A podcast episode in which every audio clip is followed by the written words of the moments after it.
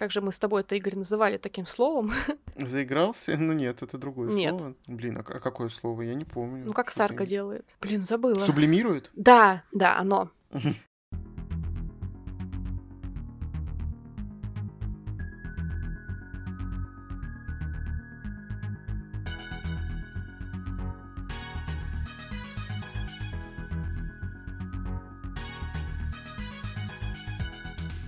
Всем привет! Привет. С вами книжный подкаст Reds and Heads. И мы его ведущие Маша и Игорь. Не за горами летний жаркий сезон. А, Не знаем, каким лето будет в этом году, потому что весна как-то не радует на теплую погоду, на солнце. И есть подозрение, что лето будет холодным, а значит, нам тогда с вами тем более необходима жаркая летняя подборка книг, которые Мгм. прекрасно зашли бы а, летним сезоном во время каникул, во время отдыха от бесконечных сессий, во время долгожданной поездки в отпуск или на дачу на шашлыки на природу. Выбирайте, что из этого вам больше подходит по душе и финансам, так сказать. Ну а мы постараемся подобрать для вас книжки, которые в той или иной ситуации, связанные с летними забавами, летним отдыхом, а, нам помогли и хорошо зашли в настроение как раз благодаря их атмосфере, такой же летней, легкой, которая помогла нам а, скрасить вот летние вечера, летние дни. Я уже, наверное, неоднократно говорил, что я не очень люблю лето, потому что я не люблю жару. И мне в этот период, может быть, даже от жары морально плохо. Я не знаю, у меня какая-то депрессия бывает начинается. Это что-то странное. Я вообще мало знаю людей, которые э, таким же страдают. А, Но все равно летние книжки во время лета как-то читаются по-особенному, как будто бы. Я еще люблю что-то зимнее летом читать, чтобы чувствовать хотя бы немножко холода. Поэтому, да, вот такая вот у нас будет э, очередная подборка сезонная. Первой книгой, которую я порекомендую лично вам для чтения летом, это уже, наверное, пять лет подряд моя обязательная к пересчитыванию летом книга, ну или хотя бы в конце весны, когда погода уже позволяет это делать. В этом году май, на удивление, холодный, и поэтому меня не тянет пока что и перечитывать, но я уже чувствую, что скоро-скоро мне придется снова ее доставать, перечитывать и рассказывать, конечно же, вам. Я уже, опять-таки, повторюсь, миллион раз говорила про эту книгу. Мгм. Это «Я уезжаю» Даны Шварц. А, совершенно простенький, легенький а, про отношения, про путешествие, про а, какую-то вот эту подростковую устремленность к независимости, к самостоятельности, к свободе, к новым экспериментам. Мгм. И очень мало, мне кажется, кому может понравиться эта книга, в том плане, что, мне кажется, у нее не так много почитателей, я и на Ютубе не видела особо ее каких-то обзоров, но мне она очень зашла почему-то, вот, видимо, попала прямо в настроение, так что я каждый год, а то и по два раза, в мае или в июне перечитываю ее. Иногда в августе еще второй раз начинаю перечитывать, потому что хочется проникнуться атмосферой, я не знаю. А главная героиня там отправляется в художественную школу в Ирландии на летние каникулы, чтобы поучиться там рисовать, так как она мечтает стать художницей, как ее дедушка, который ей эту поездку, собственно, и дарит.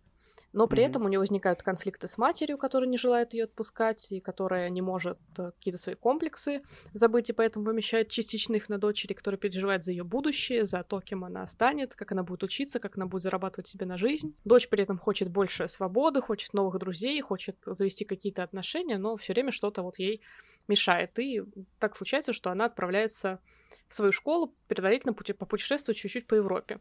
Я сейчас, к слову, читаю тоже книгу про, а, можно сказать, европейское турне. Книга называется «Руководство джентльмена по пороку и добродетели». Ее написала Маккензи Лена, только вышла, ну, недавно, можно сказать. И вот она мне совершенно не нравится. Она какая-то лишенная атмосферы, потому что, во-первых, действие происходит не в наше время, а сильно давно. Это лет 150 назад. И вот та атмосфера легкости, которая должна бы быть э, в подобных книгах, она совершенно там как бы не вяжется с временем, которое происходит. То есть у меня такой сбой нарратива, сбой ожидания от книги, и, ну, в общем, она совершенно неотдыхательная для меня. Скорее, наоборот, она какая-то немножко занудная, немножко нудящая, какая-то вот... Пока, в общем, мы с ней не сконнектились, а с Даной Шварц, проверенной уже неоднократными моими чтениями, я прекрасно провожу время, и действительно, как книгу разгруз, книгу попутчицу в дорогу я могла бы вам советовать, потому что она в мягкой обложке, очень яркой такой летней. Она Мгм. маленькая, там немного страниц, поэтому реально на один-два вечера в дороге где-нибудь, мне кажется, она бы прекрасно подошла. Моей первой книгой в подборке а, будет книга, про которую, мне кажется, я уже тоже говорил, потому что я ее так хвалил.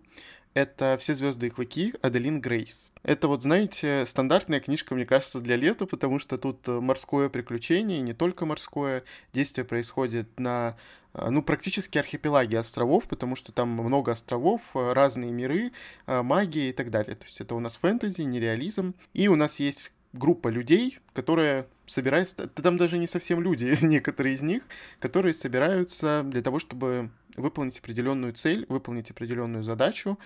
И, как мне показалось, во-первых, это очень такая морская, интересная и захватывающая история, которая как раз вот подойдет для лета максимально, потому что это и приключения, это и какие-то там отношения, и дружеские в том числе.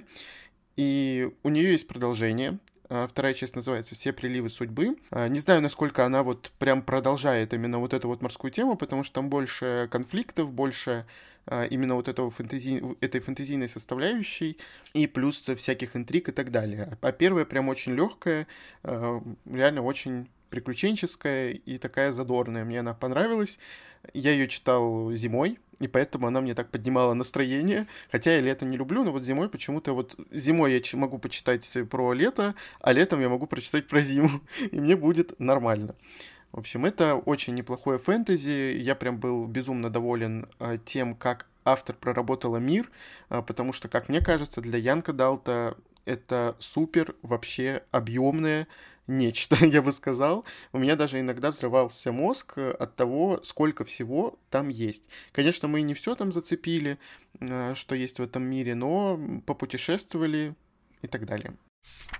К сожалению, я, видимо, мало читаю летней какой-то литературы. все таки когда делаешь сезонные подборки, мне кажется, все в первую очередь советуют литературу на осень и литературу на зиму, а весна и лето как-то... Ну, видимо, сезоны, когда охотнее гуляется, занимается спортом, делается что-то новое, но никак уж не про чтение, в общем, речь, а почему-то с этими временами года. А лето из-за этого как-то выпадает, и, видимо, действительно надо начинать хотя бы ради подкаста иногда читать что-то вот такое, чтобы настроиться на летнее настроение. Я это к чему? К тому, что следующую книгу вы тоже уже слышали из нашего подкаста, если регулярно слушаете наши выпуски. Я говорю о книге «Моя семья и другие звери» Джеральда Даррелла. Это единственная книга в моей, наверное, вот бумажной библиотеке, которую я читала на море непосредственно, угу. потому что ну, как-то вот так складывалось, что до этого были детективы в электронном варианте чаще всего. Мне кажется, детектив в целом такой летний формат. Но чем хорош Джеральд Даррелл? Тем, что он натуралист, тем, что все его книги, ну, не все, ладно, большинство написаны все таки про каких-то экзотических животных во время его а, поездок туда, на всякие острова, в разные интересные страны. Это и Латинская Америка, и Африка, и mm-hmm. какие-то европейские страны южные, даже северные, в принципе, у него бывают но все равно чаще всего, поскольку это вот про путешествия тоже как-то, про новые территории, про новых животных, про их необычное поведение, его книги в целом летние, но «Моя семья и другие звери» мне запомнились вот как-то больше всего из такого, потому что это автобиографичная история, это воспоминания Джеральда Даррелла о том, как он, еще будучи маленьким мальчиком, вместе со своей семьей и всем своим домашним зверинцем переезжал из Англии в Грецию mm-hmm. а, на маленький остров Корфу, к приветливым местным жителям, к яркому греческому солнцу, к оливкам, к винограду и к куче-куче новых зверюшек, которых он до этого никогда не видел, потому что Англия, ну, относительно холодная страна, и климат там не располагает к тому, чтобы всякая живность прекрасно процветала прямо на улицах, и, в общем, он, можно сказать, из собственного заднего дворика там устраивает настоящий зоологический центр. Угу. Очень смешной сборник, потому что много забавных рассказов с участием членов его семьи, у него очень смешные родственники, которые, как и он, попадают в нелепые ситуации. И, конечно, много милых описаний животных, и все это на фоне прекрасной страны для отпуска Греции. Раз Маша заговорила про Грецию, я тогда расскажу тоже про Грецию, про книжку, опять фэнтезийную, правда, но все равно. А, вообще у меня все эти книги будут фэнтезийными почему-то. Не знаю, может, у меня такое настроение было. А, песня Ахила. Это Мадлен Миллер написала ее. Это ее, получается, дебютная, кажется, история, книга. И вторая у нас Церцея. Тоже действие происходит в Греции. Возможно, она тоже подходит на летнее чтение. Поэтому имейте в виду. А, здесь у нас а, миф, не миф, ну, в общем, о Ахилле и Патрокле. А, предупреждаю сразу, это ЛГБТ-история, поэтому если кто-то против, если кого не устраивает э, такого рода история, то в таком случае э, берите Церцею, потому что она тоже действие происходит в Греции, там тоже тепло, я думаю, там тоже описывается э, что-то такое летнее, теплое и так далее. В общем, история мне очень понравилась. Она, правда, серьезно теплая. Там самая настоящая жара. А, там даже укрываются они простынями, а не одеялами, как мы. Я вот, например, не могу понять, как можно укрываться простынями, потому что это, наверное, не так уютно, что ли. Я даже летом укрываюсь одеялом. Не, в моем анамнезе такой опыт есть, что укрываться действительно простыней, потому что у меня только зимнее такое прям толстое-толстое. А, и все, без вариантов. А, у меня просто есть летнее легкое, но только одеяло, я просто не, не могу укрываться. И вот у нас приключения двух персонажей, конфликты и так далее. А, особенно конфликты с а, родителями. Вот, и история, правда, такая подростковая очень, а, летняя, теплая, опять же таки. И вот эти пейзажи Греции, песок, палящее солнце, такая романтическая, подростковая история. Там романтики, конечно, не так много, но просто там оба героя пытаются понять, кто они есть. Единственное, что конец там может, э, ну, расстроить немного, поэтому не совсем вот прям такое радужное, радужное, вот это вот нормально, я тут оговорился. не совсем в общем, хорошее настроение может быть после этой книги, но она мне, правда, понравилась, и она действительно была очень теплой и интересной. Ты вот, кстати, сказал про фэнтези, а я в целом считаю, что фэнтези летом очень хорошо читать, потому что, во-первых, это можно делать на природе, так сказать, немножко перенестись, вот если это где-то в лесах, или да. в полях, или еще в каких-то там интересных территориях, где открытая местность. А, хотя бы немножко почувствовать вот э, похожую атмосферу или хотя бы запахи. А во-вторых, потому что летом, как мне кажется, больше времени, меньше какой-то загруженности все равно из-за того, что хотя бы погода теплая. Угу. И поэтому фэнтези, на мой взгляд, летом должно, ну, хорошо достаточно читаться.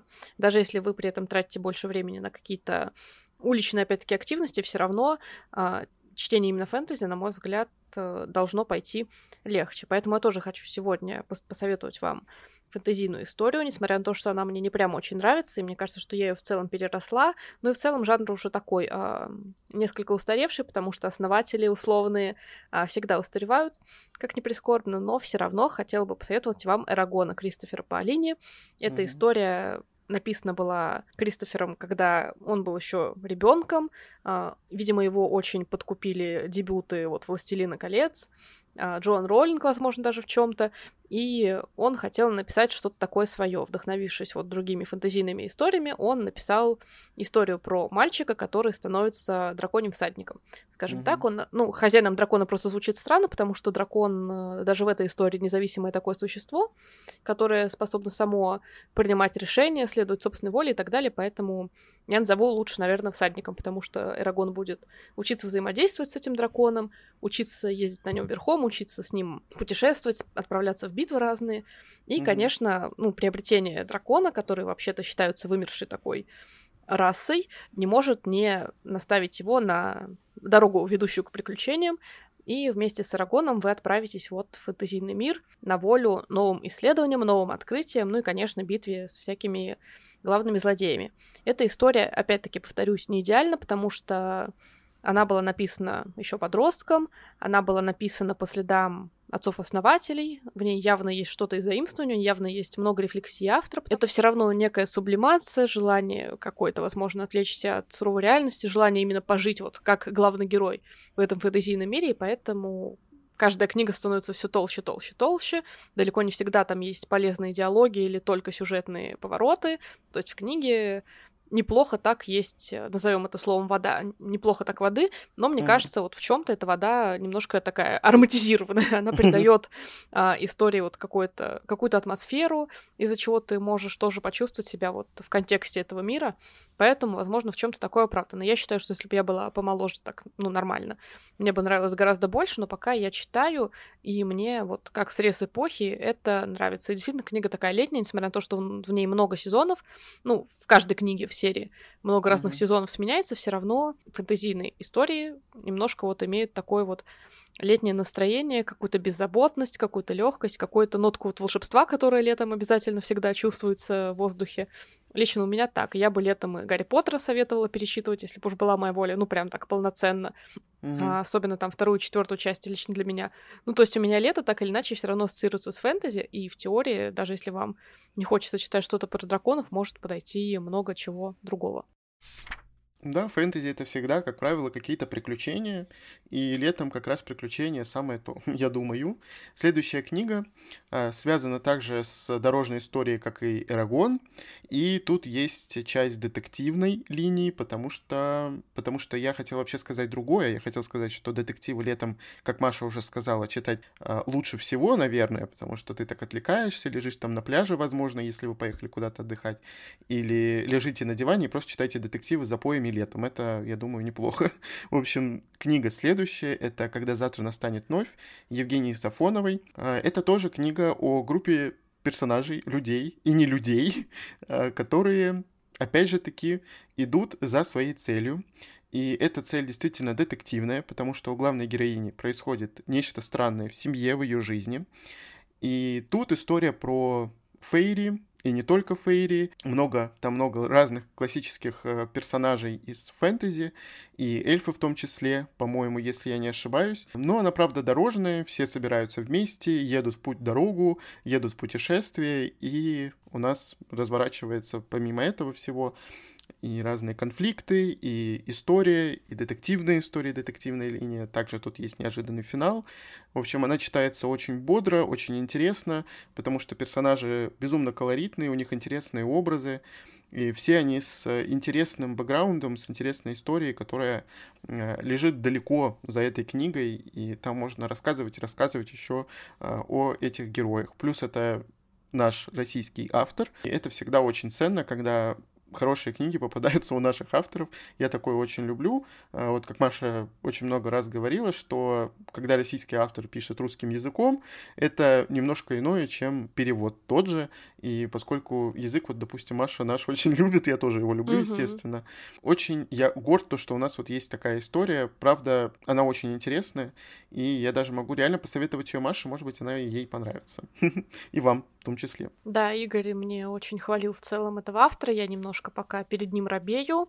А, не знаю почему как-то осторожность вот меня все время берет, uh-huh. немножко отпугивает, я бы даже сказала. Но у меня сейчас так в целом с книгами, я боюсь прогадать. А, при этом я иногда, ну, покупаю что-то вот совершенно не ориентируясь на это чувство, то есть где-то оно меня уберегает, а где-то я как будто вот э, даю себе возможность рискнуть. Ну, не uh-huh. знаю, посмотрим. Мы с Игорем сейчас не очень хорошо читаем, к сожалению, поэтому О, да. книг накопилось предостаточно, и будем, как говорится, посмотреть. Мне тем временем хочется немножко разбавить наш такой достаточно легкий ряд, мне кажется, который был, а, чем-то чуть посложнее, но только на словах, потому что а, классика не всегда обязана быть страшной, а мне сейчас хочется посоветовать именно классику. А, так случилось, что летом я периодически беру Владимира Набокова, потому что его истории некоторые небольшие, в них бывает какая-то летняя атмосфера, в частности, роман, который хочу вам посоветовать, «Король, дама, валет», связан немножко с летом, с курортной вот такой какой-то составляющей. Мне кажется, я бы могла не только этот роман его посоветовать, а, в частности, могла бы снова порекомендовать вам прочитать Машеньку, если вы, допустим, не читали ее весной. Вы могли бы взять, например, летом. Угу. Или Лолита, мне кажется, в начале тоже такой летний роман, несмотря на то, что он мне не нравится. Это, наверное, О, боже, та книга у Набокова, которая вот мне меньше всего вообще как-либо зашла, несмотря на то, что я читала у него, ну, не одну книгу как бы. Тем не менее, «Король, дама, валет» — это больше такая история про любовь, про отношения, про неравные какие-то связи, и она маленькая история, зная то, что у нас классика часто выходит в мягкой обложке, это еще отличный, мне кажется, компактный вариант для того, чтобы взять ее с собой в дорогу куда-то, Мгм. прочитать, например, за время полета куда-то, за время путешествие на поезде или даже просто а, на природе, потому что книга маленькая, легкая, мягкая, она даже если помнется, то ничего страшного не будет обидного. И опять-таки там есть летняя атмосфера. Во всяком случае, для меня она была очень какой-то летней, когда вот у вас стоит такой жаркий, прямо июль даже душноватый. Мгм. Может быть, где-то вы чувствуете даже отголоски грозы от цветов, э, прям такой липкий воздух немножко, вы прям чувствуете этот насыщенный аромат, потому что совершенно нет ветра, вот, и все как-то очень лениво, медленно, облака еле-еле плывут по небу, вот у меня какое-то такое состояние почему-то вызывала эта книга, не знаю, ленно-летнее какое-то, и мне кажется, некоторые книги Набокова, несмотря на то, что там разные времена года могут описываться, все равно вот такими чертами обладают. Есть у него что-то такое в слоге, что немножко тебя замедляет в хорошем смысле. Ну, ты сказала про Лолиту, я вспомнил, как я ее читал. У нас, Аж передернула, был, да? Да, был провальный опыт игры в классике, и я там прочитал Лолиту, это было, конечно, нечто. Я слышал, что с нее вообще не стоит, наверное, читать, начинать читать Набокова, а, потому что у него есть более интересные истории, а это может показаться и э, какой-то мерзкой и какой-то неприятной. Даже не то, что вот сама тема неприятная, мне просто сам персонаж неприятен. Вот, в общем, может быть, мы когда-нибудь еще расскажем про Лолиту, но вот здесь вот хотелось бы мне сказать про нее чуть-чуть, я сказал. А, следующая книга тоже не совсем фэнтези. А, это научная фантастика. Я про нее, кажется, тоже уже где-то говорил, я правда не помню где. Это те, кого нам суждено найти. Джоан Хэ. Хотел сказать Хе. А, Маша читала у нее «Наследницу журавля», насколько я помню.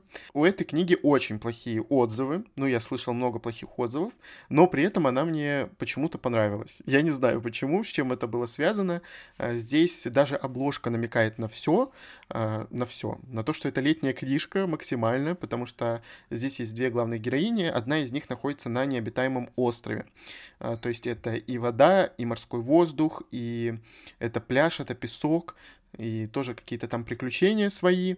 И одна из главных героинь ищет ту самую, которая находится на острове. Там много, правда, вот этого вот э, приключения, опять же таки, опять этой воды. Э, почему это научная фантастика? Потому что действие происходит чуть дальше по нашему времени, где в мире произошла экологическая катастрофа, и все живут, как сказать, над землей. Они живут в каких-то таких станциях над землей, которые парят над землей. Не совсем высоко, то есть они все еще вот в кислороде, но они, в общем-то, не могут выходить за пределы вот этих вот а, станций.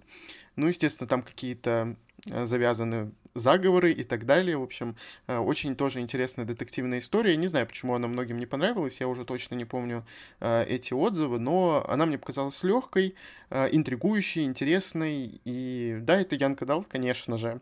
Вот что еще могу я посоветовать? Сейчас, мне кажется, я даже ничего другого читать не могу. Вот у меня ощущение, что я даже... Я вообще ничего читать не могу, но вот что-то такое я бы прочитал вновь. Я думаю, и меня бы также а, оно зацепило. Плюс мне понравился финал, но он, опять же, таки, как и у первой книги, которая вышла у нас в России у этого автора, открытый. И непонятно, будет там продолжение, э, будет ли оно, или его не будет. В общем, автор любит такое делать, а, но это необычная такая приятная история. Простая легкая тоже. Наверное, это как Дана Шварц, я думаю. Mm-hmm. Э, ну, такое же вот отношение может быть к ней, как и вот к этой книжке. Да, с наследствием журавля вышло, конечно, неприятно, потому что продолжение так и не получила. Прошла целая куча лет, и как-то оно не выпускается, не выпускается. Ну да и бог с ним. Я наступила на эти грабли, больше не буду, ладно, спасибо. Последняя книга от меня в этой подборке будет тоже не фэнтезийной. А, я расскажу про автора, который нам с Игорем обоим понравился, благодаря а, такому легкому слогу, английскому юмору, который mm-hmm. нам, оказывается, заходит. И да. Это Джулия Стюарт и ее книга Тауэр зоопарка черепаха. Я советую именно эту книгу, потому что Игорь, так же, как и я, прочитал э, Тайну голубиного пирога, и он также угу. сможет по ней что-то добавить, но я вот прочит... э, посоветую вам ту книгу, которую читала я одна. Мне очень понравилась история, потому что, во-первых, в ней есть животные, как вы понимаете из названия. Однажды английская королева решила, что ей необходим зверинец в Тауэре, как когда-то было уже в истории. Например, у французского короля тоже был свой зверинец в Версале, если не ошибаюсь. И она вот решила, что ей также необходим свой. И она заказала много-много разных животных, которых нужно было всех разместить, э, если не в королевском дворце, то хотя бы в Тауэре. И смотритель Тауэра, который вообще-то не привык к тому, что в Тауэре кто-то, кроме него и призраков, живет. И поэтому он впадает в ступор и не знает, как всех этих животных разместить, как с ними управиться. Они все еще экзотичны. И, естественно, начинаются всяческие у него приключения а, с ними, потому что кто-то из животных сбегает, кто-то капризничает, кто-то выкрутасничает, кто-то забирается в дома к охранникам, которые живут в Тауэре, кто-то к слугам, которые там тоже иногда бывают набегами. В общем, mm-hmm. скучать не приходится, и становится понятно, что вот идея с зоопарком была на самом деле не такой уж прям и гениальной. В этой книге много юмора, много, опять-таки, миленьких ситуаций с животными, и что мне понравилось, Джулия Стюарт даже вот в такую историю умудрилась добавить какой-то, ну, не тайный смысл, но а, подтекст очень важный, потому что смотритель зоопарка на самом деле не какой-то там позитивный чувак, а у него есть глубокая трагедия в душе, угу. а, которую он рано после которой залечивает. И как раз вот история со всеми этими животными, она, она немножко повлияет на него и на его принятие вот жизни, этой самой трагедии, на то, как он дальше а, будет с этим справляться. Да, мне очень понравилось в свое время книга «Тайна голубиного пирога», я на нее очень долго смотрел, и урвал буквально практически последнюю книжку вообще в наличии.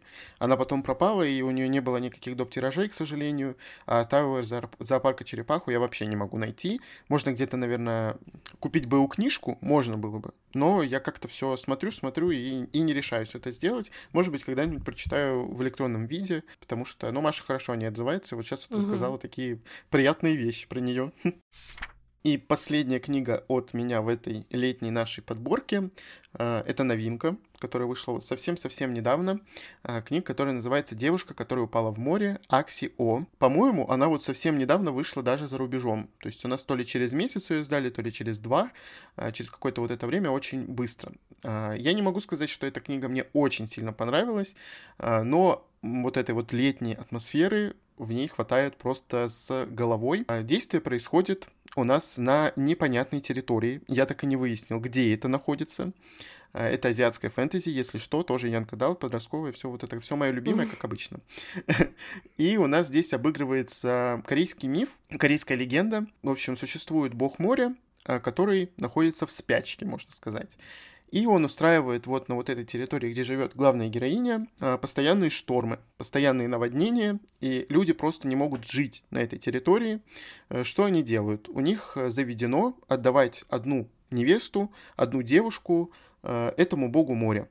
В общем, то есть они их топят. И он получается, забирает эту девушку непонятно куда к себе. Там какое-то есть а, царство под водой, его царство, в котором вот эта невеста находится. И вот они вынуждены постоянно, ежегодно отдавать а, девушек, и причем они выбирают их, и они идут как бы практически добровольно, то есть у них нет выбора, они, они считают, что они могут как-то поступить иначе. И главная героиня решает сама стать жертвой, а, потому что приняли решение а, в жертву выбрать девушку ее брата. И она, в общем, решает спасти, грубо говоря, брата и прыгнуть самой, то есть спасти ту девушку, чтобы брат был счастлив. И вот она попадает в это подводное царство, и там происходят разные странные вещи. Я могу сказать, что книга очень странная, но она не менее интересная. Она такая тоже очень легкая, летняя, естественно, приключенческая тоже. А, то есть, как главная героиня ходит по этому царству подводному и знакомится с разными людьми, как она сильно к ним привязывается и не знает уже, хочет она покидать это подводное царство или нет, и может ли она это сделать. В общем, а, мне она в целом понравилась, она была неплохой, правда, а, но автор немножко так, мне кажется, замудрил замудрила в плане слога, э, но она не менее от этого атмосферная, э, такая соленая, я бы даже сказал, потому что чувствуется вот эта атмосфера морская прям. Неплохо было бы прочитать, правда, ее летом под солнцем где-нибудь э, на природе. Вот, она очень быстро читается, легкая и непринужденная. Наша с Игорем подборка подошла к концу, но поскольку лето только-только наступает, и, как я уже сказала, нам не особо есть что читать именно такого летнего в будущем, угу. я хотела бы обратиться, вот, в всяком случае, от себя, если не от Игоря, со мной, к вам за советом, угу. чтобы вы подсказали, что вы считаете летними книгами, какие книги летом вам самим очень нравилось читать. Может быть, у вас есть на примете книги, в которых летняя атмосфера особо чувствуется, и которую, как вы думали, именно в это время года было бы хорошо как раз взять. Мы открыты для ваших рекомендаций, и я бы обязательно вот попробовала бы что-то еще летнее, чтобы успеть прям прочитать вот в под самое подходящее время для этой книги, а, так как хочется разбавить свое обычное чтение своих и долгов, и каких-то угу. вот э, покупок, которые уже давным-давно ждут своего часа, чем-то вот именно сезонным. Да, я согласен. С Машей у нас долгов очень много. Теперь и у меня. Я к ней подключаюсь, у нас синхрон, как обычно. Да. Э, это случается. А, ну и не забывайте вот этим вот всем делиться, если хотите, в нашем телеграм-канале. Мы вас по-прежнему в него приглашаем. На этом закончилась наша летняя подборка. Она такая получилась колоритная, да, винегрет получился. Да. Разнообразный винегрет получился. И не забывайте, что вы можете слушать нас еженедельно, как всегда, на всех подкаст-платформах. Всем пока. Пока.